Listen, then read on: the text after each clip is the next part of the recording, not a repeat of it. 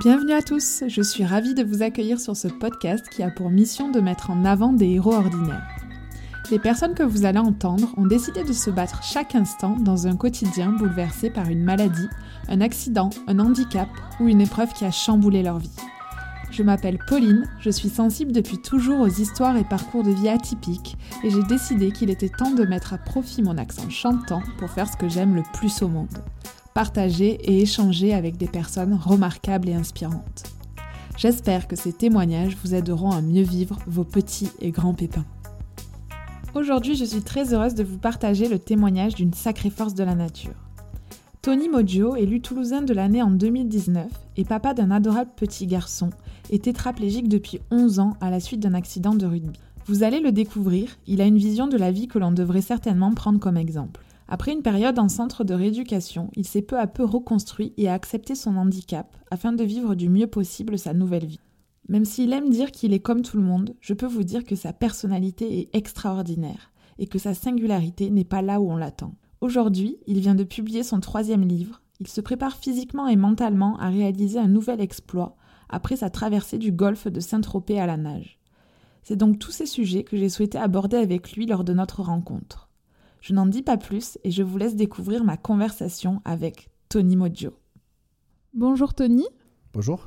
Alors avant de commencer, je voulais vous dire que l'on n'a pas du tout le même parcours, mais on a le même but, réduire le fossé qui existe entre le monde du handicap et le monde des valides. Euh, j'aimerais que l'on se comprenne mieux les uns les autres et c'est en partie pour ça que je fais ce podcast. Alors merci euh, d'avoir accepté de répondre à mes questions. Merci à vous. J'ai évidemment préparé un petit peu notre entretien en faisant quelques recherches euh, sur votre parcours. Vous avez réalisé beaucoup, beaucoup de choses depuis votre accident. Pour citer quelques exemples, vous avez coécrit trois livres, réalisé une chaîne YouTube, des passages à la télévision, une ligne de vêtements, un exploit sportif et même vous avez un fils en bas âge. Euh, qu'est-ce que vous me répondez si je vous dis que vous êtes plus actif que certaines personnes dites valide Alors, il paraît oui. Il paraît oui euh, que euh, je suis très actif. Mais euh, en fait, j'ai le besoin constamment de, me dépasser. et c'est vrai que j'aurais pu très bien le faire tout cela bien avant mon accident. Mais c'est vrai que quand vous vous confrontez à, la mort, et eh bien, voilà, vous vous dépassez, vous avez toujours envie de vous projeter. Ce n'est pas le cas de, de, tout le monde, de toutes ces personnes qui, du jour au lendemain, apprennent que plus jamais elles ne pourront remarcher. Mais en tout cas, c'est euh, ce qui reflète euh, de, euh, de, ma personnalité. J'ai toujours besoin d'aller de l'avant, de, de, me projeter. Et puis, c'est ce qui me nourrit aussi, c'est ce qui me fait exister. Si vous êtes d'accord, avant de nous raconter ce qui vous est arrivé, j'aimerais savoir quel, quel homme vous étiez avant votre accident. votre rythme de vie, votre travail, vos passions, votre personnalité. Est-ce que, c'est, est-ce que vous étiez le même homme? J'étais un beau jeune homme ténébreux, euh, italien. Euh, non, j'étais euh, finalement la même personne que je suis aujourd'hui, sauf que j'ai eu une expérience un peu dure de la vie qui, qui m'a permis et qui m'a surtout aidé à ouvrir un peu plus grand les yeux et de, de ne pas rester dans mon quotidien. j'ai toujours aimé le sport, j'aime les gens, j'aime sortir, j'aime faire la fête. tout ça, en fait, n'a rien changé. Euh, ça n'a pas non plus disparu avec mon handicap. Euh, voilà, j'ai une façon de, voir le monde euh, différemment. C'est normal quand, on vous annonce que plus jamais vous n'allez pouvoir marcher ou que peut-être vous, n'allez pas vous en sortir. tout ça, c'est compliqué à, encaisser. mais mis à part ça, cette vision qui aurait pu changer, le Tony reste toujours le même qu'avant. Et est-ce que vous connaissiez un petit peu le monde du handicap? Pas du tout. Non, je l'ai découvert vraiment euh, eh ben, quand j'ai eu mon accident. Euh, bien, bien, évidemment, hein, je voyais euh, dans la rue des personnes en situation de handicap, je me posais certaines questions, mais je n'ai jamais été confronté dans ma famille à un handicap. Donc, vous avez eu un accident en 2010. Est-ce que vous pouvez nous raconter en quelques mots ce qui s'est passé ce jour-là? Alors, c'était à peu près, on était à peu près à un quart d'heure de, de, match. c'était voilà la cinquième mêlée. Euh, la mêlée, pour ceux qui ne savent pas, c'est euh, un affrontement en fait euh, de deux packs. Chacun des packs comporte 8, joueurs et le but c'est de se rentrer dedans. Alors ça peut paraître quelque chose d'un peu d'un peu bolide, d'un peu, d'un peu dur, mais, mais finalement, mon pilier s'est relevé au moment où j'allais prendre l'impact et la mêlée a tourné. J'ai une section complète de la moelle épinière. C'était une fraction de seconde. À quel moment vous avez compris que votre vie ne serait plus jamais la même? Bizarrement, tout de suite. Euh, déjà parce que j'aurais dû mourir euh, à ce moment-là. Mais euh, j'ai survécu, j'ai, je devais tomber dans le coma et finalement j'ai, j'ai, tout vu, j'ai tout entendu et, je sentais très bien que, que cette fois-ci l'arnica ne suffirait pas. J'ai, j'ai, accepté même presque de suite. mais c'est vrai que c'est toujours dur quand vous ne sentez plus votre corps et que vous avez toujours les yeux ouverts de voir autour de vous un peu toutes les personnes qui sont vraiment très inquiètes là, on se dit que, que ça, il y a quelque chose qui a changé. Donc, vous êtes resté conscient euh, tout le long euh, de, de, votre évacuation du terrain et euh, même à l'hôpital par la suite? Tout à fait. En fait, je suis tombé sur le terrain et donc, du coup, il y, a, il y, a les pompiers qui sont arrivés assez rapidement. Je savais que le pompier qui était à, ma gauche était, était là pour, pour essayer de me tenir éveillé, pour, voilà, pour que je puisse ne pas voir ce qui se passait autour. Euh, malheureusement, j'ai été militaire et je connais les grades. C'était un caporal-chef qui était à côté de moi. Et je savais qu'il euh, il avait, euh, il avait dû en boire des choses.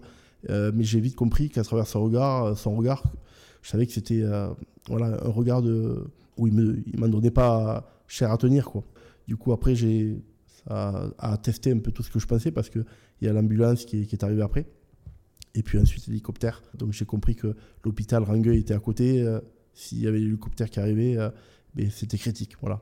J'ai fait un premier arrêt cardiaque euh, quand j'ai évacué le terrain, puis j'en ai fait euh, deux autres quand je suis arrivé en soins intensifs. D'accord. Et vous avez été hospitalisé euh, combien de temps à l'hôpital Rangueil? Alors j'ai eu à peu près un mois, un mois et demi en soins intensifs, où c'était compliqué. on m'a mis une trachéo. j'étais, mes journées étaient rythmées entre la vie et la mort. c'était vraiment très très très compliqué. Puis ensuite, une fois que j'allais un peu mieux, on, m'a passé pendant une semaine en chambre transitoire c'est au cas où je, je rechuterai. Puis ensuite, en attendant d'être envoyé au centre de rééducation, j'ai passé une semaine euh, au centre de rééducation de Rangueil avant d'être évacué vers, vers Verdèche où j'ai passé un an, plus d'un an. Donc après votre hospitalisation, comme vous dites, vous êtes parti en centre de rééducation pendant un an. Est-ce que vous pouvez nous raconter un événement marquant ou décisif euh, de cette période de rééducation? Alors oui, euh, c'est la première fois où on m'a mis sur, sur un fauteuil manuel pour un peu euh, tester euh, si mes muscles étaient encore, euh, encore vivants. Et du coup, je me rappelle, je m'étais lancé sur une pente du, centre de rééducation, qui est pourtant pas une grosse pente, hein, mais, mais, ça peut devenir vite, un col quand vous n'avez pas les bras. Et du coup, c'est vrai que je me suis lancé à travers, à travers cette pente. J'ai pas réussi à m'arrêter parce que j'avais pas de, assez de force dans les bras. On a le droit de rire ou pas Oui, on a le droit de rire, oui. Et d'autant plus que, euh, en plus ce jour-là, euh, j'avais pas eu de chance parce qu'il euh, y a une porte, vous savez, qui est, qui est battante et qui, qui s'ouvre uniquement quand vous appuyez sur un bouton. Sauf que là, je sais pas, elle a dû me détecter de loin, du coup, elle s'est ouverte. Voilà, j'aurais préféré me prendre la porte, sauf qu'elle s'est ouverte. Et j'ai fini dehors, et, le fauteuil en l'air. Voilà, j'ai la tête qui est tombée au sol, forcément. C'était ma première fuite du centre, on va dire. et, du, coup, euh, du coup, en fait, j'arrivais plus à bouger. J'avais la tête au sol, euh, les pieds en l'air, et du coup, j'avais le soleil qui me tapait sur le, visage.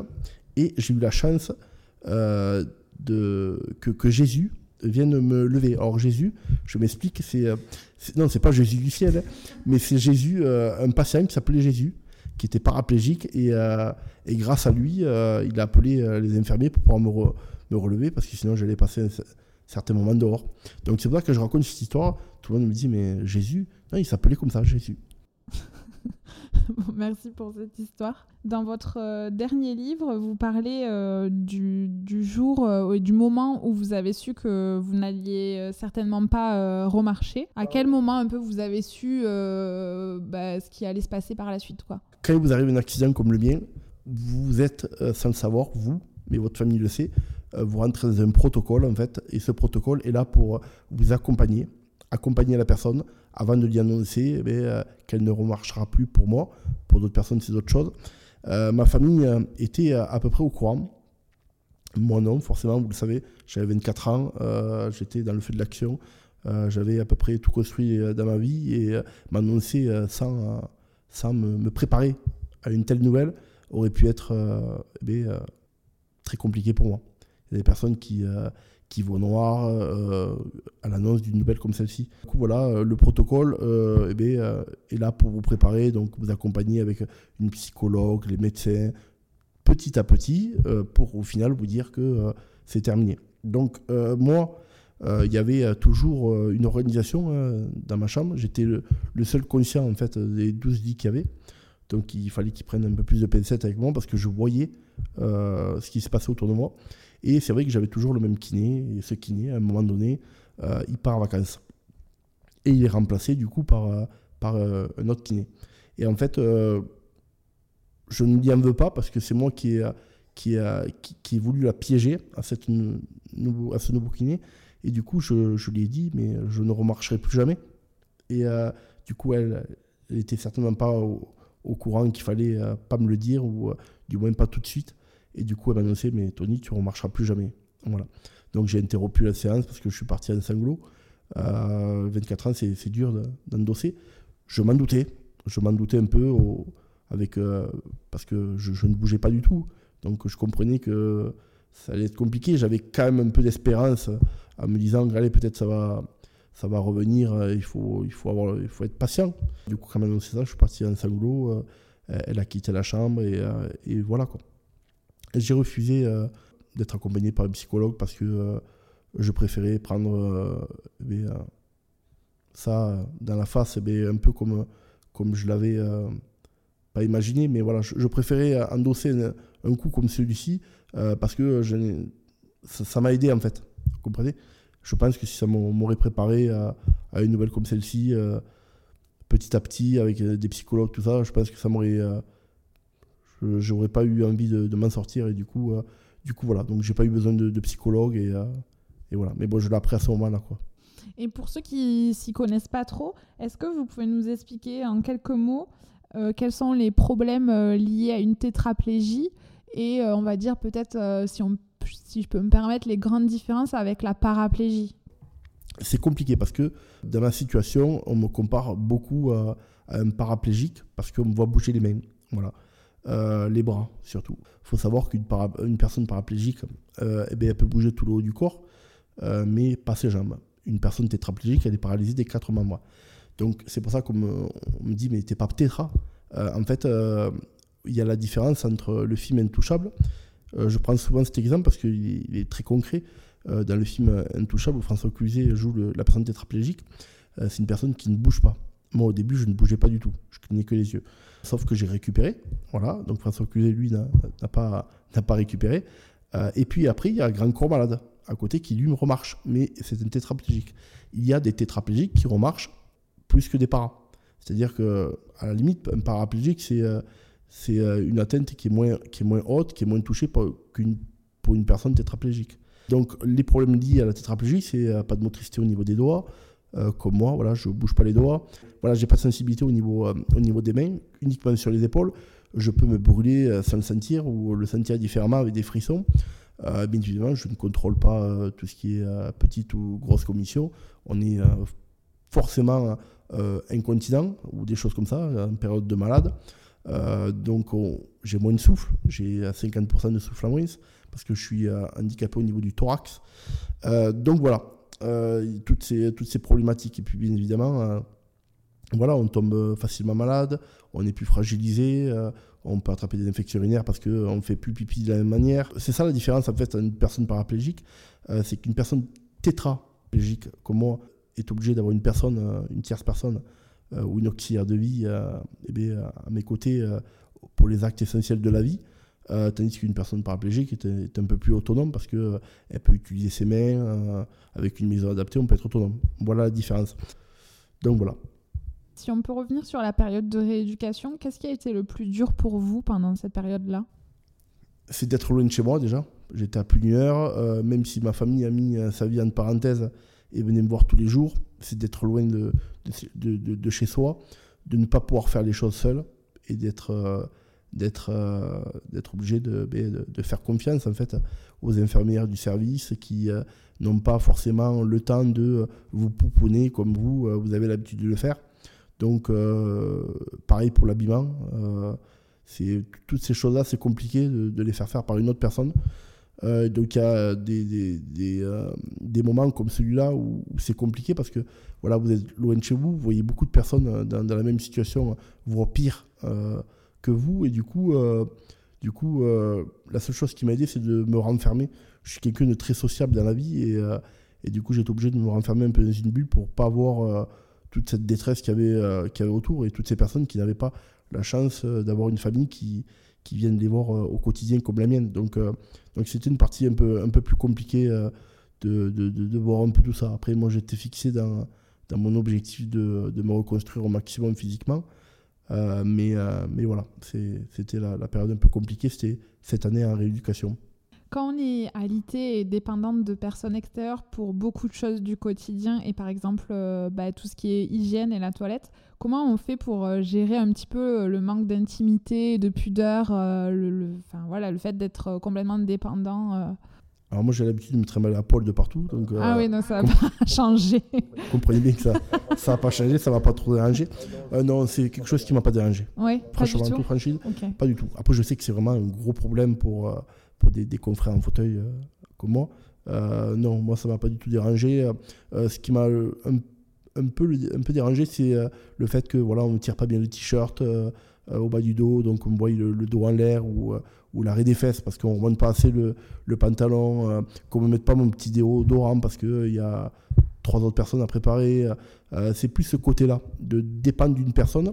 donc il y a des auxiliaires de vie des tierces personnes qui sont géniales, géniaux.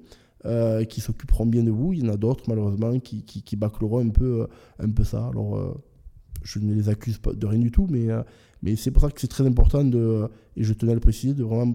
Voilà, on s'occupe d'une personne en face, c'est pas un robot, un ordinateur. Il faut vraiment prendre le soin de, même si on n'a pas le temps, même si la direction vous impose de, vous occuper de, plus de patients. C'est ça la problématique. C'est qu'ils ont 20 ou 30 patients pour euh, une ou deux auxiliaires de vie. Donc c'est pour ça que ça, le rythme, le rythme est, rapide, mais il faut prendre le temps. Moi, c'est ça qui m'a dérangé en fait de ne pas être pris comme euh, moi je le souhaitais. Et comment s'est passé euh, le retour à la maison?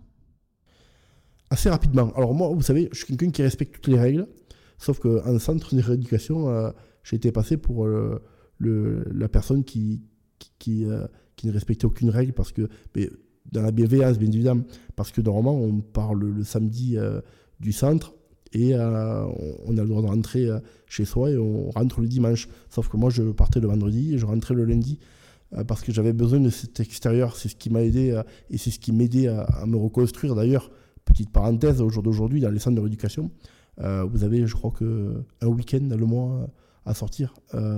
c'est compliqué, je ne comprends pas. Il faudra quand même m'expliquer pourquoi on n'autorise pas à sortir euh, tous les week-ends des patients. Alors, je peux comprendre qu'il y ait des, des, des, des, euh, maisons ou des personnes qui ont euh, eh chez eux rien adapté. Et là, d'accord, je comprends tout à fait pourquoi ils restent au centre.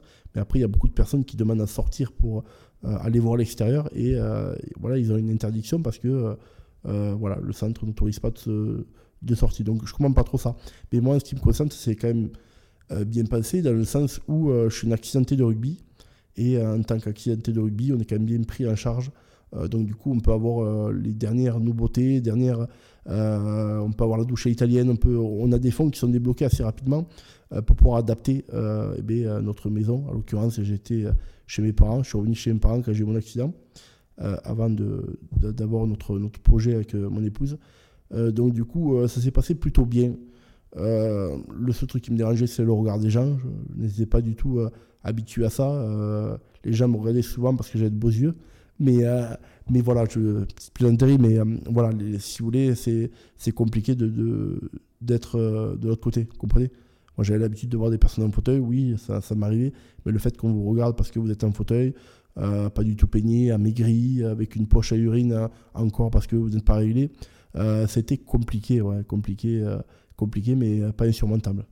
Oui, puis en plus, il y a beaucoup de patients qui, qui disent que le centre de rééducation, c'est un peu un, cocon, une bulle où finalement on est euh, entre personnes euh, avec un handicap, euh, avec des, des, soignants, pareil. Et du coup, quand on revient à la, à la réalité, parfois le choc est un peu brutal, quoi. De faire face justement au regard des autres et à la vraie vie où les trottoirs, bah, ils sont pas toujours adaptés, les supermarchés non plus. Ou, voilà. Donc c'est vrai que permettre aux patients de sortir euh, plus régulièrement, euh, ça serait pas plus bête pour euh, que ce soit moins, moins brutal le jour de la sortie. quoi. C'est tout à fait ça. C'est vrai que c'est pour ça que moi je m'étais renfermé dans, dans, une bulle. Or j'étais renfermé dans une bulle, dans une autre bulle parce que j'étais au centre.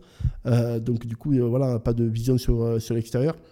Euh, et du coup, c'est vrai que voilà, pour mes premières sorties, euh, effectivement, euh, voilà, j'ai commencé à, découvrir que le monde du handicap allait être compliqué parce que rien n'est adapté, où il y a des personnes qui vont être super bienveillantes et d'autres qui vont être super, super chiantes ou qui ne vont pas comprendre. Donc, du coup, je pense que. j'ai basé, j'ai basé tout ça sur, sur la discussion. des fois, ça m'a agacé, mais bon, je me dis que des cons, il y en a de partout. Voilà, que ce soit dans le monde du handicap ou, ou même, je n'aime pas trop même dire le monde du handicap parce que euh, ça voudrait dire que je, je nous casse dans, dans, dans, dans, un autre, dans une autre chose. Mais non, il y a un monde qui est, qui est, fait de plusieurs personnes, on est tous différentes, différentes euh, les unes des autres. Euh, donc on a parlé du regard des autres, mais aujourd'hui, quel est votre rapport avec votre corps? Comment vous vous sentez? Alors je me sens très bien, c'était compliqué un peu au début parce que euh, bien sûr, j'étais, euh, je faisais 5 kilos euh, quand j'étais joueur. j'avais pas un pet de gras. j'ai toujours aimé prendre bien soin de moi, de mon corps. et du coup, c'est vrai que du jour au lendemain, vous avez les, cheveux qui poussent, la barbe, vous êtes amaigri, vous avez un teint blanc. donc du coup, ça a été un peu, un peu compliqué au début d'accepter ce nouveau corps. Et puis ensuite, j'ai découvert les, bons plats de, de, maman et de mon épouse. J'ai pris quelques kilos, donc forcément, je n'ai plus la, tablette d'abdos, mais, euh, mais euh, ça me dérange pas du, tout. Franchement, je n'ai pas de gêne avec, mon corps. ou avec mon fauteuil d'ailleurs, ou avec mon handicap. c'est quelque chose que j'ai réussi à, à, encaisser, à passer au-dessus. Ça n'a pas été toujours facile, mais je pense que ce qui m'a permis de pouvoir rebondir, c'est le fait même que quand j'ai eu l'accident, j'ai accepté, sans le savoir, mais euh, j'ai accepté que ça allait être compliqué. Vous comprenez? Je ne me suis pas dit, euh, je vais rentrer, euh, on va me faire deux points de suture et, je vais ressortir. Là, j'ai compris d'entrée de jeu que ça allait être compliqué, je l'ai accepté. Et du coup, c'est ce qui m'a permis de pouvoir rebondir sur la résilience, être optimiste et, et toutes ces choses-là. Voilà. À la différence d'une personne qui aurait eu un accident similaire au mien, qui, qui n'aurait pas accepté et qui voudrait être résilient avant d'accepter. Donc voilà, ce n'est pas évident hein, de tout le monde, attention. Hein. Euh, j'ai des hauts, des bas, euh, mais euh, dans la vie de tous les jours, comme tout le monde. Et ça n'a pas toujours été un lien avec mon handicap. Hein. Est-ce que vous avez déjà eu des remarques désobligeantes? Non, mais plus des remarques par rapport à des, accès qui étaient complètement invisibles ou, ou des réservations d'hôtels où on me disait que c'était adapté et quand, quand j'arrivais, il y avait une baignoire où il y avait des marches pour, pour arriver. Donc, donc c'était plus sur ce côté-là euh, que des réflexions euh, sur moi-même, parce que j'ai quand même euh, un peu de répartie. C'est la seule chose qui n'est pas partie avec mon physique. Donc, donc non, c'est plus sur l'accessibilité. Est-ce qu'il y a des idées reçues qui vous agacent concernant les personnes en fauteuil ou les personnes tétraplégiques? Je ne supporte pas, en fait, que qu'on ajoute tout le temps Andy devant euh, chaque, euh, chaque discipline, c'est-à-dire Andy euh, sport, Andy truc, Andy ski. c'est ce qui me dérange le plus en fait parce que moi je combats sur le fait que, et puis c'est la réalité, qu'on n'est pas si différent que ça. je n'ai pas du tout changé, si ce n'est que j'ai un fauteuil, mais d'ailleurs qui va beaucoup plus vite si, qu'un humain si je devais courir après. Mais, mais, mais voilà, tout ça pour vous dire que non, c'est plus euh, j'en ai marre à chaque fois qu'on est obligé de, de préciser Andy euh, euh, devant chaque, chaque chose pour, pour signifier un métier ou un sport ou, ou des choses comme ça. Quel conseil donneriez-vous à une personne qui vient d'avoir un accident et qui se retrouve a priori en fauteuil roulant? Alors c'est facile à dire, mais on me l'a dit et j'y ai cru et, et je pense avoir quand même pas mal rebondi. C'est de, de, toujours y croire. Voilà, c'est toujours y croire, de, se projeter, d'avoir des, objectifs, c'est très important. comme je vous l'ai dit, c'était compliqué. Hein. Au début, je clignais que les yeux. mon seul paysage était le plafond le plafond euh, et, les morts qui défilaient dans, les services euh, à côté. Euh, donc j'ai vu pas mal de, mauvaises choses, mais j'ai toujours cru. Mais surtout, je me suis fixé des objectifs qui ont fait que, que ça m'a permis de tenir. Voilà. Et si vous aviez la possibilité de parler au Tony de juste après l'accident, qu'est-ce que vous lui diriez? Tu as eu tu as le courage de, d'y croire euh, lorsqu'on t'a dit que euh, voilà, la, vie était belle après. Euh, il faut toujours y croire. Et c'est vrai que même si sur le lit, je n'y croyais pas trop, mais ces belles paroles que, que pouvaient me transmettre ma compagne ou mes parents ou quelques amis, et eh bien voilà, si je devrais laisser un message au Tony qui était dans lit, il a dit ben, voilà, tu as bien fait d'y croire. Euh, après deux premiers ouvrages, vous avez sorti cette année un nouveau livre qui s'appelle Si l'on m'apprenait que la fin du monde est pour demain, je planterais quand même un pommier. Quel est le message que vous voulez faire passer à travers ce livre? Alors c'est euh, du développement personnel. Euh, je veux, en plus avec la, période qu'on a eue de, Covid, j'avais besoin de, véhiculer un peu un message d'espoir, de bonheur, de joie. Euh, j'avais envie de, montrer aussi qu'on peut parler de handicap et, euh, on peut en parler avec le sourire, on peut donner le sourire.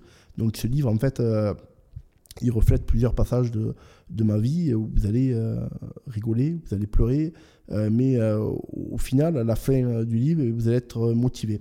Donc ce livre est là pour, pour motiver, pour encourager, pour donner un peu le smile. c'est ce qui nous manque, ce qui nous manque avec la période qu'on a, qu'on a vécue tous.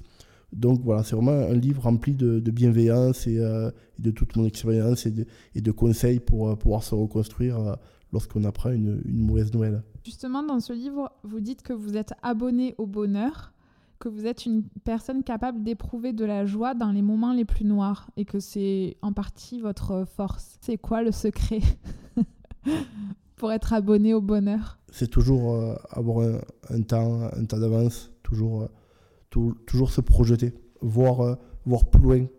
Euh, et, c'est d'ailleurs aussi euh, une bonne question parce que ça serait aussi, ça va rebondir sur ce que vous m'avez posé tout à l'heure, c'est de dire, eh bien, Tony qui était, vous savez, sur le lit d'hôpital, eh bien, voilà, c'est l'objectif qui m'a permis, m'a permis de tenir, c'est aussi le fait d'avoir été sportif.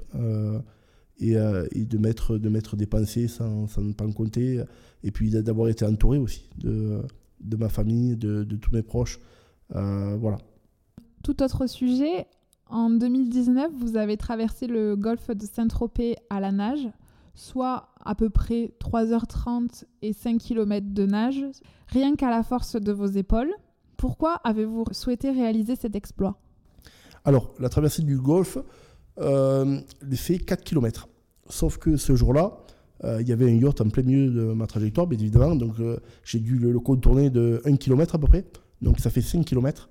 Ce n'était pas prévu. Bon, j'ai été entraîné pour plus longtemps, mais ce n'était pas prévu. Et du coup, de balise à balise, j'ai mis 3h05 et 3h30 de plage à plage. C'est-à-dire que c'est un record sur mon record, parce que quand je, avant de partir dans le golfe de Saint-Tropez, je mettais à peu près 4h05 pour faire 4 km. Donc j'ai nagé un kilomètre de plus euh, pour euh, ben, euh, une heure de moins. Donc c'était énorme en, tant que défi sportif. pourquoi j'ai voulu traverser le golfe? Il faut savoir que le golfe de Saint-Tropez, c'est une destination où, où on, allait, on allait avec ma famille, on louait une maison en famille et, et du coup on prenait les bateaux, les bateaux verts pour traverser le golfe pour éviter tous les embouteillages de, la côte. Et du coup j'étais dans une période où j'avais écrit euh, ma première, euh, mon premier livre, euh, Talonneur brisé. Et on avait surfé pendant de longs mois, voire de longues années sur, sur ce livre qui avait, qui avait bien marché. Et, et à un moment donné, j'avais un manque. je me levais le matin, j'avais, j'avais, il me manquait quelque chose. Et à la base, il faut savoir que Tony, n'aime pas lire, n'aime pas écrire. C'était pas du tout ça. Je faisais partie de ceux qui, qui lisaient, vous savez, le quatrième de couverture et on me faisait le résumé sans le modifier. Le quatrième couverture, je ne sais même pas comment ça s'appelait. Du coup, du coup, voilà, l'identité de Tony, c'était pas auteur-écrivain. L'identité de Tony, c'était par contre un sportif voilà, qui allait à la salle tout le temps, qui était dans l'action permanente. Et euh, du coup, euh, quand on a pris le bateau pour traverser le golfe de Saint-Tropez, euh, j'ai dit à mon épouse, je veux traverser le golfe. Voilà, ça s'est fait à peu près comme ça. Je l'ai annoncé à peu près de la même manière aux, journalistes, sans savoir que voilà, j'allais pouvoir le faire, que j'allais pouvoir m'entraîner et, vivre pendant des heures de nage sans, sans, me fatiguer. Est-ce que mon corps allait pouvoir tenir Donc c'est comme ça que j'ai voulu traverser le golfe de Saint-Tropez, parce que j'étais dans une période de flottement, tout simplement. Et donc, à 3 heures, 3 heures et demie, c'est quand même long. Enfin, pour moi qui suis de naturel impatient, je cours pendant 20 minutes et j'en ai marre. Donc, à quoi vous avez pensé pendant 3 heures à nager Donc, si, si, si les gens sont intéressés, il y a, y a, des vidéos, des photos. Donc, vous avez nagé euh, sur le dos. Tout à fait. Alors, il faut savoir que je suis tétraplégique. Donc, euh, du coup, euh, j'ai mon embarcation qui s'appelle le Sofao. Euh, qui est euh, un transat euh, qui est immergé dans l'eau, à la différence de son confrère qui est le tir à l'eau, où là vous êtes sur l'eau, c'est plus pour le mode détente. Le mien, il n'était pas du tout prévu, enfin le constructeur ne l'avait pas du tout prévu pour, pour faire un défi sportif, donc du coup on l'a amélioré. On a mis des flotteurs un peu plus longs pour avoir une stabilité qui était meilleure, qui allait être meilleure sur, sur l'eau. du coup, je nage donc sur le dos parce que sur le ventre, je peux pas. Je peux me noyer. Et euh, du coup, euh, du coup euh, je, je, suis capable de pouvoir me propulser uniquement à la force de mes bras, alors plus précisément la force de mes épaules, voilà, en marche arrière ou en marche avant. On a décliné ce nage parce que on s'est rendu compte que nager plusieurs heures, ça, me fatiguait dans, dans, certains mouvements de mes bras. Donc, du coup, j'étais capable voilà, de nager pendant une heure et demie, deux heures en marche arrière ou après en marche avant. c'est long, c'est très long, c'est beaucoup de souffrance c'est beaucoup et énormément de mental. Euh, pour, euh, je me suis entraîné pendant plus d'un an et demi. Je me suis remis en condition, j'ai perdu des kilos. Euh, j'ai, la plus longue distance que j'ai nagé, ça a été 6 heures sans m'arrêter dans un lac en plein mois de novembre avec une température qui frôlait les 10 degrés dans le lac. donc c'est mentalement, il faut être ailleurs. Il faut pas être dans l'eau, il faut être ailleurs. Et pour être ailleurs, c'est ce que j'ai fait d'ailleurs pour la traversée du golfe, je comptais les mouvements de mes bras, tout simplement. Euh, j'ai fait 29 752 mouvements de bras. C'est vrai, c'est vrai. 29 752 euh, mouvements de bras pour euh, arriver à, ben, à, traverser le golfe de Saint-Tropez. j'étais concentré, j'ai dû peut-être me tromper une ou deux fois, mais j'étais tellement concentré que vraiment, voilà. Donc on pense à ça. On pense, c'était dans une période où on voulait avoir un enfant avec mon épouse, donc on pense à, à ça. je pense à mon épouse, je pense je pense à mes parents, je pense surtout à tout ce qui est, à tout ce qui m'est arrivé et la raison pour laquelle je suis dans l'eau pour nager. Donc avec tout ça, je pense que j'étais remonté à bloc pour, euh, pour toucher Saint-Tropez.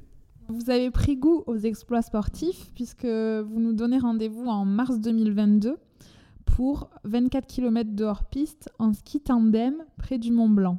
Le 8 mars 2022. Oui, j'ai pas osé mettre la date, je me suis dit. Euh, non, le 8 mars 2022, et on se laisse, on se laisse le 9 et le 10 de secours euh, au cas où euh, il y aurait des intempéries. Voilà. Quelles sont les difficultés auxquelles vous allez faire face en montagne, dues aux conditions, à cause de la tétraplégie, et comment vous vous y préparez?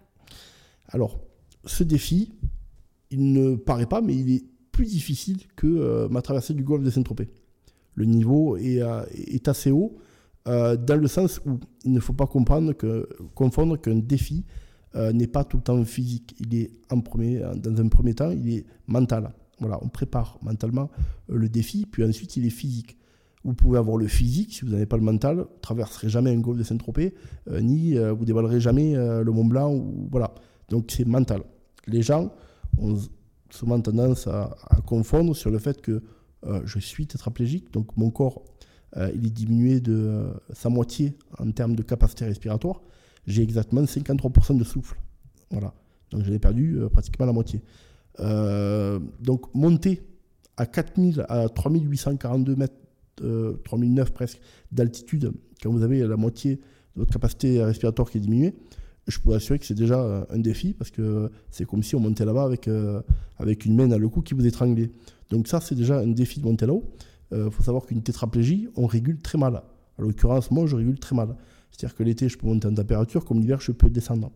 Vous imaginez bien que là-haut, euh, il peut faire moins 20, euh, moins 30. Donc, euh, ça va être un deuxième défi. arriver à résister contre le froid et arriver à tenir contre l'altitude. Et puis ensuite, il y a les secousses. Je suis paralysé au niveau du thorax.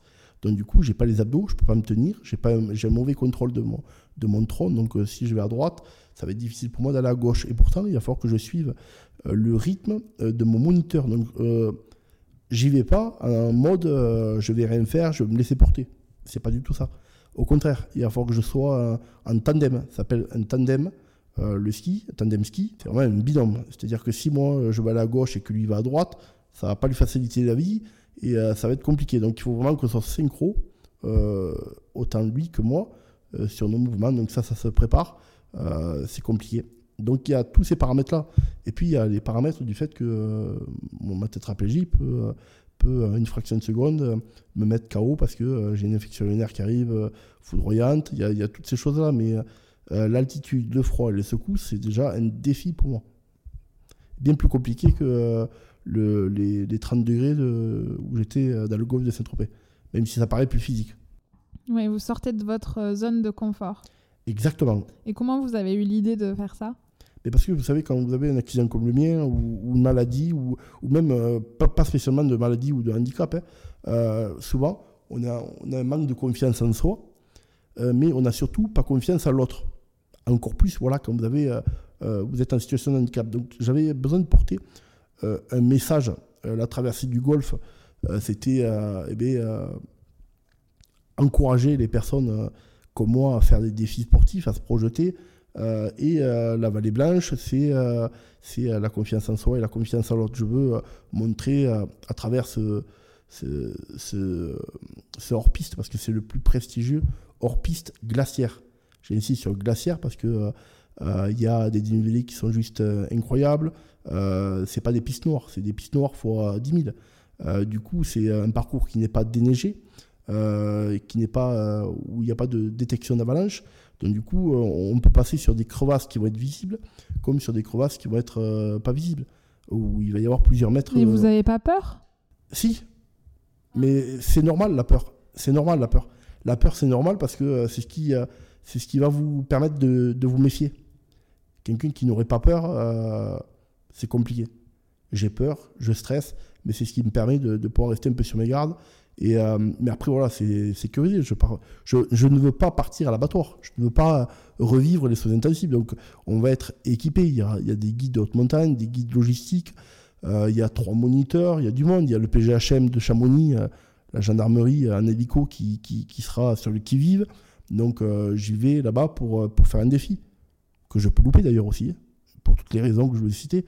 Manque de souffle, très froid. donc, donc voilà, j'ai peur j'ai peur dans tous mes défis. Euh, mais euh, mais c'est ce qui me permet de pouvoir, euh, de pouvoir être vigilant, d'être plus attentif. Quelqu'un qui n'a pas peur n'est pas vigilant, n'est pas attentif, et c'est là où arrive l'accident. Comment vous faites pour travailler le souffle? Alors, de plusieurs manières. mes entraînements sont fixés sur trois axes. Le premier, c'est beaucoup de natation. Il faut savoir que quand vous êtes. il faut, j'ai un objectif de perte de poids de 10 kg. C'est compliqué quand vous ne bougez pas de perdre 10 kg. Donc la natation, c'est le seul sport où j'arrive à me dépenser. C'est-à-dire que sur des, courtes distances, je vais nager à fond, uniquement à la force de mes épaules. C'est très colossal. D'ailleurs, pour, euh, pour euh, laisser un petit message, Florent euh, Manodou était parrain de, de ma traversée du Golfe et m'avait dit un jour Je suis un grand nageur, mais je ne sais pas si je pourrais nager uniquement à la force de mes bras. Donc, donc c'est nager très vite avec la force de mes bras. C'est-à-dire que je monte le cardio et là, je vois comment je réagis après. Et ça, c'est pendant 2-3 heures. C'est-à-dire que je me malmène pendant 2-3 heures où je suis complètement en apnée, complètement essoufflé, où la ligne rouge, elle est longtemps dépassée. Euh, et du coup, je vois comment je réagis. Et c'est à ce moment-là où je peux perdre du poids, c'est à ce moment-là où je peux faire travailler mon souffle, et c'est aussi à ce moment-là où je peux faire travailler mon cœur. Euh, ça, c'est pour la partie natation. Après, il y a les coaching box. Coaching box, euh, ça me permet de me renforcer au niveau du haut du corps. ça me permet de travailler aussi le cardio, le cœur, tout ça. Mais je ne peux pas perdre trop de poids parce que même si je bouge beaucoup les bras, euh, c'est pas comme la natation. La natation, c'est là où je, me, muse vraiment. Et puis le troisième axe, c'est le renforcement musculaire. voilà, j'ai des muscles où je compense beaucoup. J'ai pas tous mes muscles. Je n'ai pas de triceps, par exemple, mais j'ai des, biceps, des deltoïdes, des trapèzes qui sont euh, au maximum de leur forme et il faut les conserver. Donc beaucoup de renforcement musculaire euh, pour réveiller les muscles que je n'aurais pas l'habitude de travailler, euh, mais aussi pour, pour endurcir ce que j'ai. Et après beaucoup de récupération, massage, kiné, pour, parce que voilà, je suis un sportif et j'ai besoin aussi de, de récupération autant que d'entraînement. Donc voilà comment je, je fais pour m'entraîner. ensuite aussi, pour la partie montagne, il y aura des tests en hypoxie voilà, qui seront faits avec, euh, avec le, le, service des sports de, de. Voilà. Du coup, euh, j'ai une batterie de tests cardio, euh, pneumologue, voilà, test en, hypoxie, pour l'aptitude et test aussi pour contre le froid. voilà, donc j'y vais là-bas. j'aurai j'espère avoir tous les voyants ouverts pour pouvoir faire ce défi, mais je, voilà, je ne comptais pas y aller sans me faire quand même tester avant. J'ai hâte de voir ça et j'espère que, que tous les voyants vont être, vont être ouverts. Mais vous savez, de toute manière, euh, c'est ce que je me dis aussi, que je réussisse ou pas, parce qu'on peut, on peut louper. Euh, mais ce n'est pas complètement un échec. Ce qui est beau, c'est voilà, le, chemin parcouru. C'est les messages, c'est les rencontres qu'on a eues, c'est tous les tests aussi qui m'ont permis de, de, me repousser. Euh, c'est tout ça et qui, voilà, qui, me font, qui, me maintiennent et qui me dit, voilà, qui me confortent dans l'idée de me dire, tiens Tony, tu as bien fait de vivre quoi. Puis ça vous fait des objectifs et une motivation au quotidien pour vous maintenir euh, en forme. Et puis ce que j'aime aussi beaucoup dans votre parcours, c'est que à chaque, dans chaque objectif que vous avez, il y a énormément de personnes avec vous. Exactement. Et donc ça fédère aussi. C'est-à-dire que vous avez un pouvoir de rassembler les gens euh, derrière vos projets.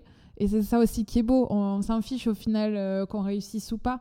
Mais quand on voit voilà, les gens qui vous ont accompagné, par exemple pour la traversée du golfe de Saint-Tropez, bah, c'est beau quoi, de se dire que euh, vous avez réussi à convaincre des personnes et que euh, tout le monde a été super content et heureux de, de vous aider à relever ce, défi. C'est fabuleux. Euh, j'ai des partenaires, j'ai une famille, des amis juste exceptionnels et c'est vrai que je vais le prendre sur une qualité de, de, fédérer. C'est vraiment une qualité, j'aime bien. J'aime les repas de famille, j'aime, j'aime le rassemblement. et c'est vrai que quand j'expose mes projets ou mes défis, à mes partenaires ou à de nouveaux partenaires, c'est vrai qu'ils sont euh, tout de suite conquis. Euh, je pense qu'on a tous besoin un peu d'une part de, de, défis et, euh, et, à travers moi, et puis moi aussi, à travers eux, eh on se porte et puis quand on est porté, on se sent invincible et, c'est ce qui, ce qui m'encourage en fait au quotidien. Alors vous avez réalisé un autre exploit. Vous avez eu un petit garçon avec votre femme Marie, un bébé miracle qui a mis plus de 5 ans à arriver. Qu'est-ce qui a fait la différence à votre avis? La persévérance. La persévérance. Euh, c'est assez compliqué. Euh, je suis tétraplégique, donc du coup, euh, il y a des, euh, des complications au niveau voilà, de, de, la reproduction des spermatozoïdes qui sont un peu plus feignants. Et du coup, du coup voilà, on a fait une conservation de, de, mes petites bébêtes euh, pour, euh, pour être sûr que plus tard j'allais pouvoir être parent. Sauf que euh, voilà, on était rentré dans un protocole, c'était compliqué, un protocole qui a duré très longtemps parce que il imposait à mon épouse de perdre quelques kilos pour entrer un peu dans les normes, bien que je peux comprendre le fait que voilà, ils veulent pas prendre de risques. c'est vrai que quand on vous l'annonce, eh ben, vous êtes un peu, un peu, un peu énervé parce que vous dites que euh, vous y voyez jamais la fin. Du coup, Gianni, c'était très compliqué. Pendant, pendant 5 ans, on a essayé, on a eu que des échecs. On a essayé deux tentatives euh, dans, le protocole. Euh, ça n'a pas du tout marché. Et puis un jour, j'ai dit à mon épouse, qui était un peu sur les nerfs, j'ai dit stop, chérie, tu vas faire une séance de, coaching avec Mobox. et ça va te détendre et, et on repartira sur, sur de meilleures notes ensuite. Sauf que, elle se casse le genou contre plus. Voilà, on a fait un exercice, elle se casse le genou euh, le coaching box. Et du coup, euh, obligé d'arrêter le protocole, obligé d'aller voir un chirurgien pour qu'il puisse faire euh, opérer, de programmer euh, la date d'opération. entre-temps, on a eu une amie qui avait eu un problème similaire au nôtre et qui avait continué de faire naturellement avec son mari eh ce qu'elle devait faire pour avoir un enfant. Et qui avait marché, alors qu'elle avait un pourcentage qui, qui avoisinait les zéros de chance. Et elle a réussi à avoir un enfant. Sauf qu'on vous le dit, ne perdez pas espoir, euh, continuez à le faire en dehors des protocoles. Sauf que vous, vous perdez espoir. Parce que, et même moi, le premier, pourtant, je suis quelqu'un euh, qui, est très persévérant, euh, qui, qui, est très positif. Et c'est vrai qu'à ce moment-là, j'étais dans une période où je me suis dit, bon, on va jamais y arriver. D'autant plus qu'à un moment donné, au deuxième échec, la directrice de labo, elle vous dit, de toute façon, ça marchera jamais. Donc il faut songer à, prendre les spermatozoïdes d'un donneur ou, euh, à les adopter. Donc ça, c'était vraiment le coup de grâce. Je suis très, très, très dur mentalement. Il euh, n'y a vraiment pas grand-chose qui peut m'ébranler. Mais sauf que cette fois-ci, euh, je m'en souviens toujours. J'étais rentré à la maison, j'ai pris ma douche. Et ça m'avait choqué, comment ça. on en avait déjà abordé avec mon épouse, de se dire peut-être pourquoi pas adopter un enfant. Ou j'étais contre prendre l'espérance d'une autre personne, mais adopter, du moins. Euh, sortir quelqu'un, euh, voilà, euh, d'un moment compliqué, de, lui faire vivre quelques moments de bonheur. sauf que voilà, j'avais envie d'avoir un bébé de moi et de mon épouse et pas de quelqu'un d'autre, tout simplement. Alors il y en a, ça les dérange pas du tout. Hein. Et au contraire, heureusement qu'il y a des personnes qui vont adopter, je trouve ça très, très bien. Euh, pour ceux qui ne peuvent vraiment pas, qui prennent des dons, euh, je trouve ça très bien aussi. Mais en ce qui me concerne, euh, ma fierté, c'était d'avoir mon enfant. et du coup, on fait un séjour pour aller voir. c'est vraiment la vraie histoire. Hein. On fait un séjour pour aller voir Bernadette. Je ne sais pas si vous connaissez. Non, c'est qui Bernadette? C'est une sainte qui est. ouais, c'est une sainte.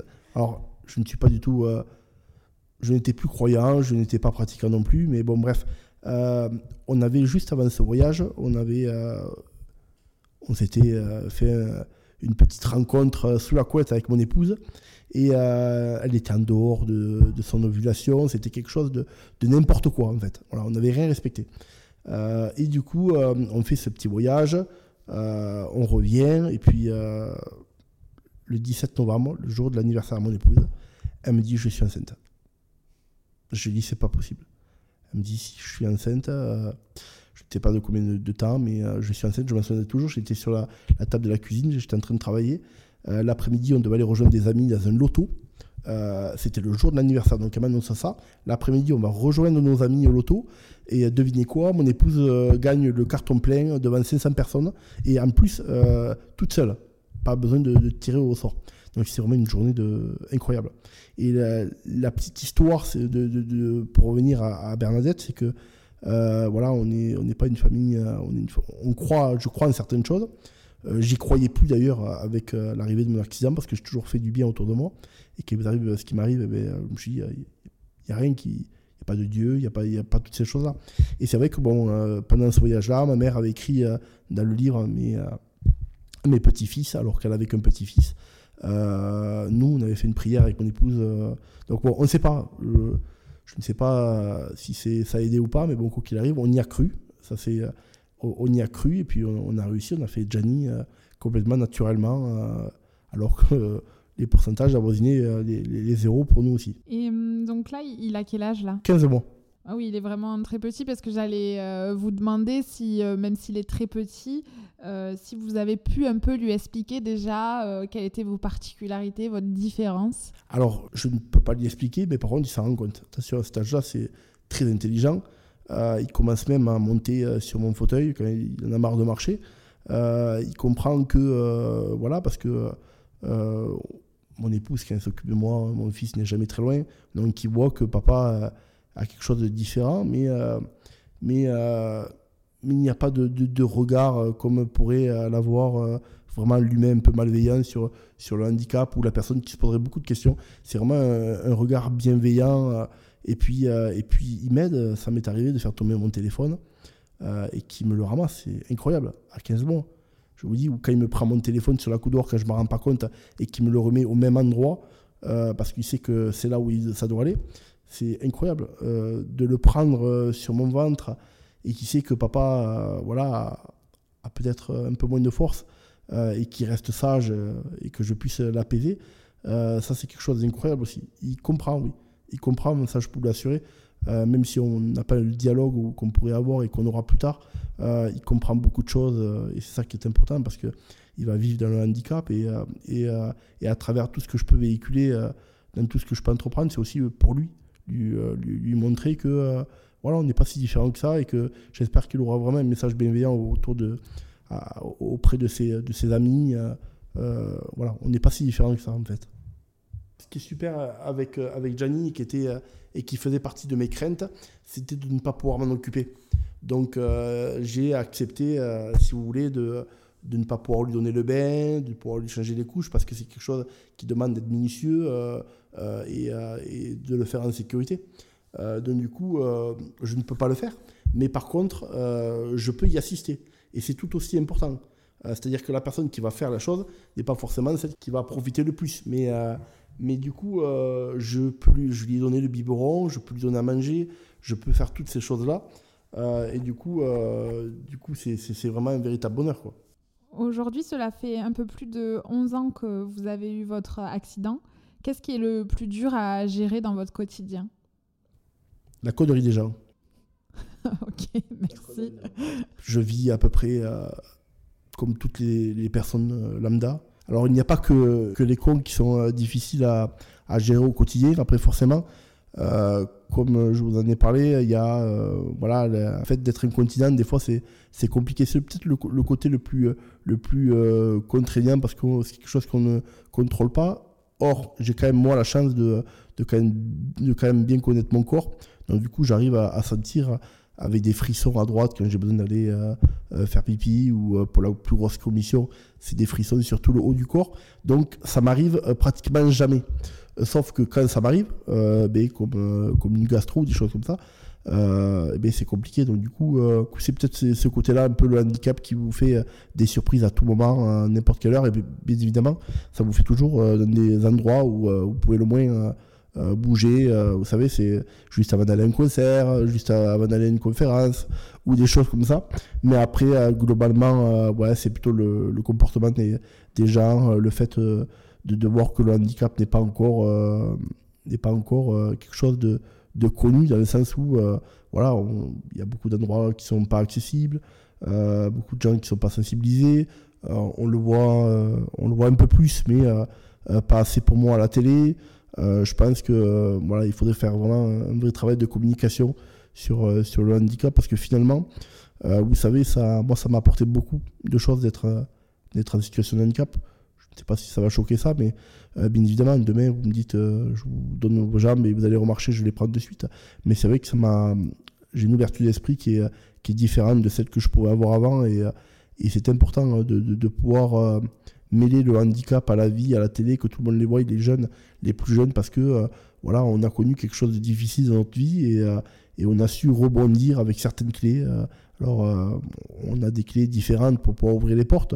tout dépend de la maladie ou du handicap ou du mental qu'on a, mais, mais je trouve que c'est important de pouvoir voilà, parler du handicap, parler de, comment on peut rebondir, voilà, de ne pas avoir les choses tout facilement. Enfin, euh, voilà, c'est important de pouvoir, euh, de pouvoir parler un peu de handicap. Et en parlant de handicap, est-ce qu'il y a des moments où euh, vous oubliez votre handicap?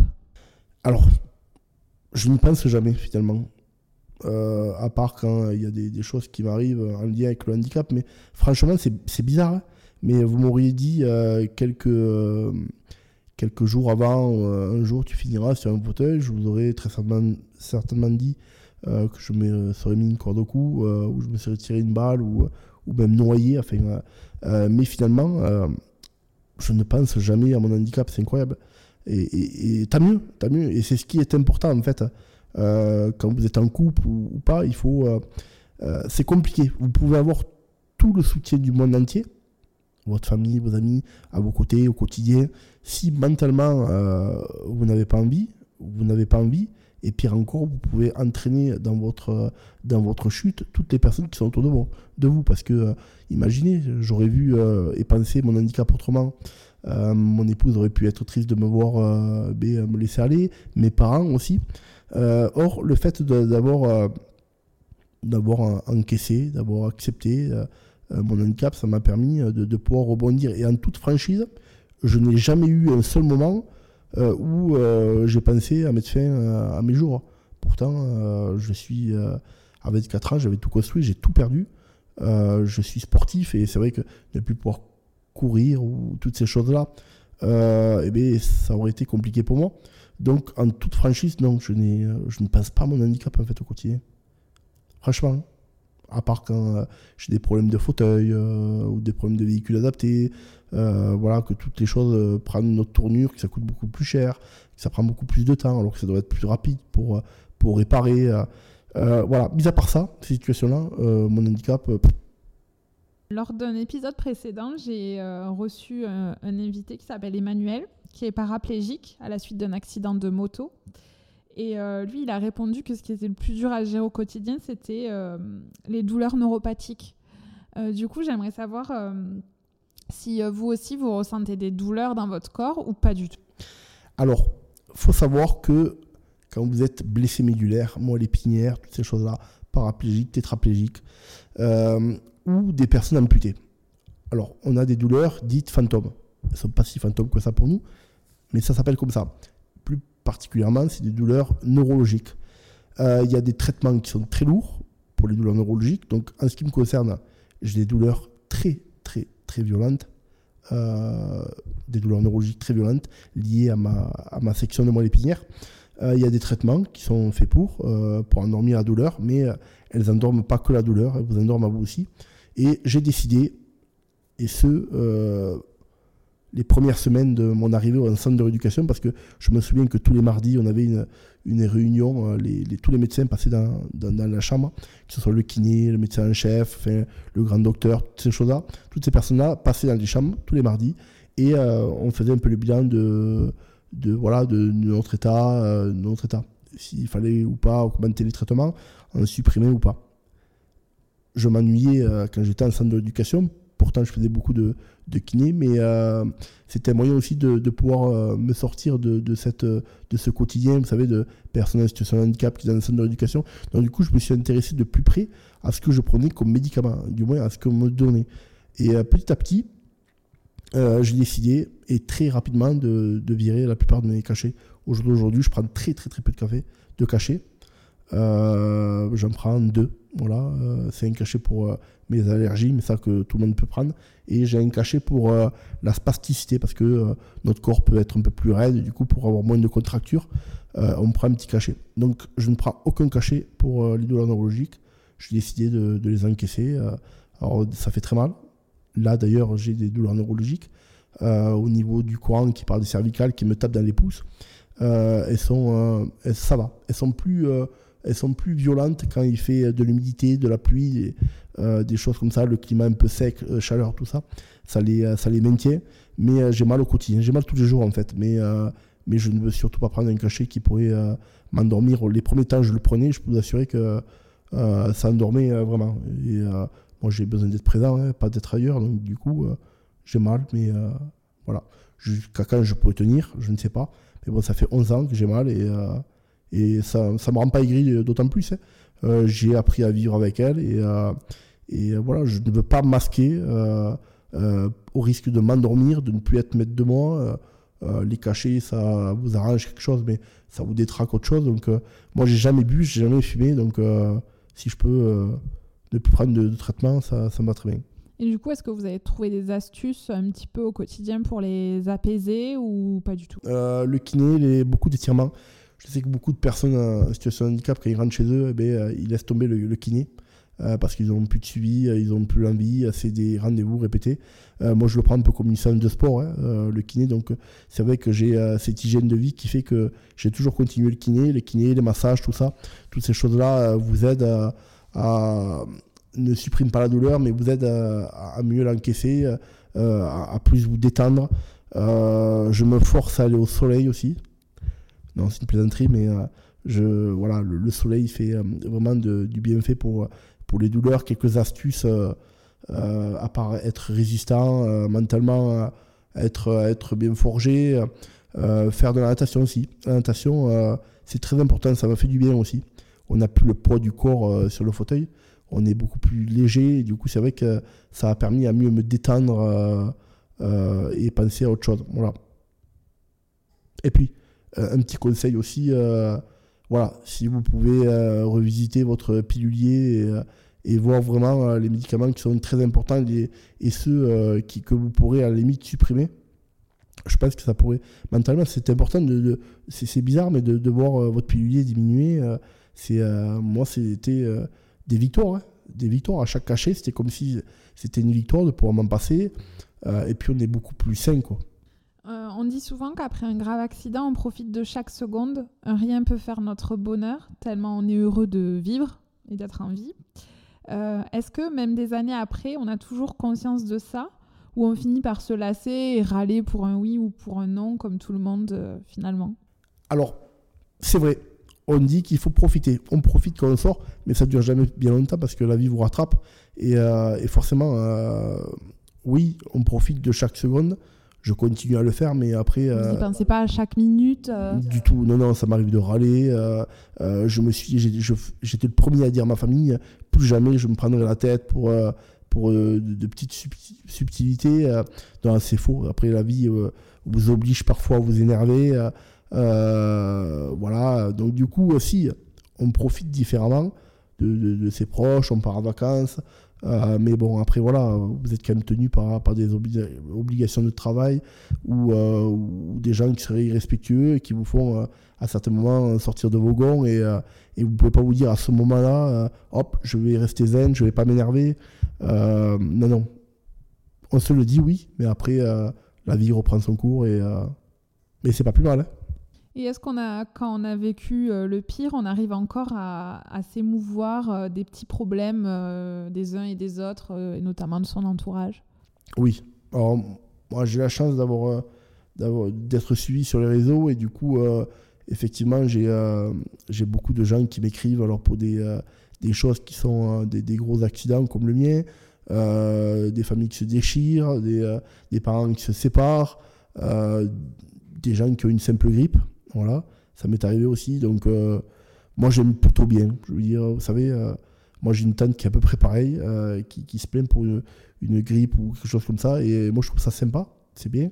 Parce que je me dis que finalement, à, ses yeux, je n'ai pas à chanter. Ça, ça me, ça, ça m'énerverait qu'on me dise oh, on va pas te on va pas te parler de notre grippe parce que toi, tu es en fauteuil. Euh, au contraire, moi, vous pouvez me parler d'une gastro, d'une grippe ou de ce que vous voulez. Euh, euh, voilà, ça, ne me dérange pas plus. Et puis, j'y fais pas attention, franchement. Ce serait des subtilités qui pourraient vous énerver. Donc, non, non, je fais pas attention. J'ai volontairement pas trop posé de questions sur le rugby parce que ça fait des années qu'on vous en parle. Euh, mais j'ai quand même une toute petite question. Quel lien aujourd'hui avez-vous conservé avec le monde du rugby? Ben, euh, Un lien très proche. Euh, j'ai toujours aimé le rugby, même après mon accident. D'ailleurs, si mon fils va en faire, pourquoi pas? Voilà, je ne suis pas arrêté. il faut pas confondre les choses. C'est-à-dire que ce qui m'est arrivé à moi, à moi n'arrive pas à tout le monde. ça peut arriver, mais bon, si on commence à interdire son enfant ou à s'interdire soi-même de faire les choses parce qu'il y a une personne qui s'est blessée, eh bien, on ne ferait plus rien. Hein. Et imaginez les personnes qui travaillent aux urgences, les gens qui voient des cas euh, dans différentes disciplines, que ce soit sportives ou, dans la vie du quotidien, si elles doivent euh, se dire, euh, se mettre des freins, eh bien, elles ne feraient plus rien du tout dans leur vie. Donc j'aime toujours autant le rugby, je vais voir des matchs, en ce moment pas trop parce que je suis dans une phase d'entraînement où, où je me demande beaucoup de temps. Euh, et en plus, le fait d'être papa aussi, euh, ça prend du temps. Euh, le côté conférence aussi qui continue. Donc, j'ai plusieurs activités qui font que, que je vais moins voir de matchs, mais j'ai toujours un rapport très très très proche avec le rugby. j'ai regardé le match hier de la France. j'ai pris plaisir à voir les copains jouer. Euh, donc voilà. On arrive aux questions de la fin. Avez-vous un livre, un podcast ou un film ou une musique qui vous a aidé et que vous avez envie de nous partager? Alors euh, les musiques, euh, je vais partir sur pas sur une musique, une musique, mais sur une catégorie. moi je suis j'aime chanter l'amour, j'ai italien, donc j'aime toutes ces chansons-là. Et bizarrement, quand j'ai besoin de me concentrer pour écrire un futur livre ou, euh, ou préparer une conférence, euh, je me mets de la musique triste. Vous imaginez? Oui. C'est ce qui, euh, c'est ce qui me, me voilà, canalise un peu ma concentration et, et voilà, les, musiques un peu un ton, un ton, un ton d'amour ou des choses comme ça. C'est ce qui, c'est ce qui m'encourage. Il n'y a que besoin du silence. Moi, j'ai besoin de, de musique. Donc, donc voilà. Ok, je vais essayer. Avez-vous une citation ou un mantra qui vous motive au quotidien? Je ne marche plus, mais j'avance toujours. J'étais sûre que ça allait être cette réponse. Ouais, elle me, me, porte beaucoup. Euh, puis elle est tellement significative. Je ne marche plus, mais j'avance toujours. C'est ça, en fait. On peut ne plus marcher, mais euh, si mentalement on décide de continuer à avancer, ben, on peut. Quoi. De quoi êtes-vous le plus fier aujourd'hui? De, de, de, mon épouse, de, de mon fils. Euh, du chemin que j'ai euh, j'ai parcouru aussi, euh, de me dire que euh, j'ai eu j'ai eu beaucoup de courage de, de m'autoriser à, parfois lâcher prise, de, me surpasser et du coup du coup non non c'est j'ai je suis content de me laisser la chance en fait de pouvoir de pouvoir tomber mais de pouvoir aussi me relever mais après oui ma femme euh, ma femme, c'est une fierté. Euh, mon fils aussi. Mes parents aussi. C'est euh, ma soeur. Donc, c'est un noyau. un noyau qui fait que, que voilà, si je suis ici devant, devant vous, c'est aussi en partie grâce à eux. Qu'est-ce que vous aimeriez qu'on retienne de vous après cette, cet entretien? Une personne authentique. Voilà. Je ne cherche pas à être, être une autre personne. je cherche à me dépasser, à être authentique, à être, euh, comme tout le monde, euh, de rester simple. Quoi. Voilà, si j'ai un message à, véhiculer, c'est euh, continuer à ou apprivoiser ou, ou construire un peu ce bonheur, cette joie, ces moments simples en fait qu'on qu'on avait, vous savez, malheureusement ou heureusement retrouvé avec cette période de Covid. Euh, les petites choses essentielles, on avait, euh, on avait tout perdu finalement. Hein. Euh, on a découvert les jeux de société en famille alors que ça existait depuis des années et qu'on avait tout simplement oublié de, de, faire parce que notre vie fait que eh ben, on est obligé de, de, faire tout va vite. moi, je me souviens des, des, des, repas de famille. Enfin, nous, on a toujours fait ça. Et, et c'est vrai que le Covid, malheureusement, mais aussi heureusement, nous a permis de pouvoir, lorsqu'on était confinés, retrouver toutes ces petites choses qui ont fait que voilà, euh, on est reparti à l'essentiel. Donc, euh, authentique, restez, euh, concentrez-vous sur l'essentiel. Et, et, puis, et puis go, de toute façon, vous savez, il n'y a pas besoin de jambes pour continuer à avancer. Et, et, contraire, voilà, on peut tomber aussi, mais, mais la meilleure des manières d'avancer, c'est de, de, se reconstruire après un échec.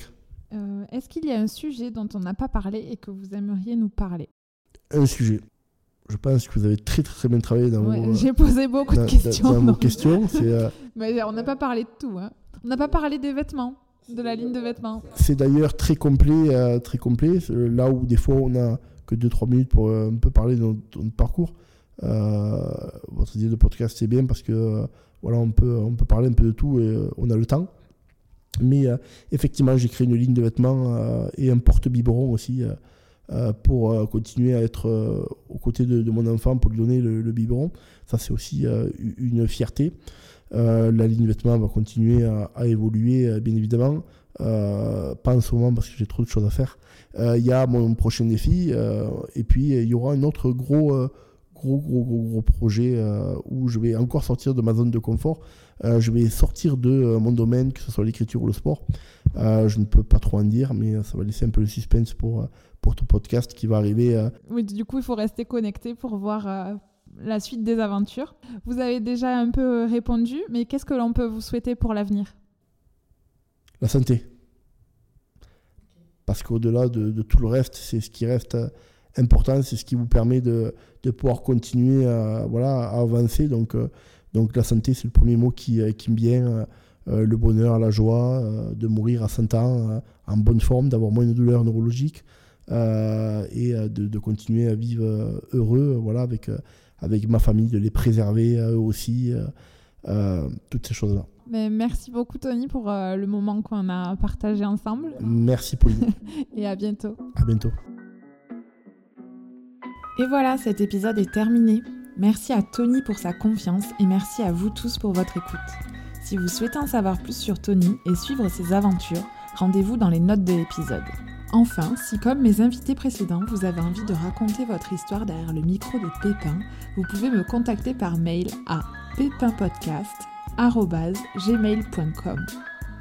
Avant de nous quitter, n'oubliez pas que je vous donne rendez-vous toutes les semaines sur le compte Instagram Pépin Podcast pour partager mes découvertes.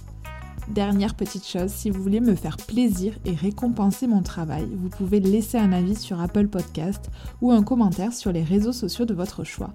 Merci beaucoup à tous et à très vite.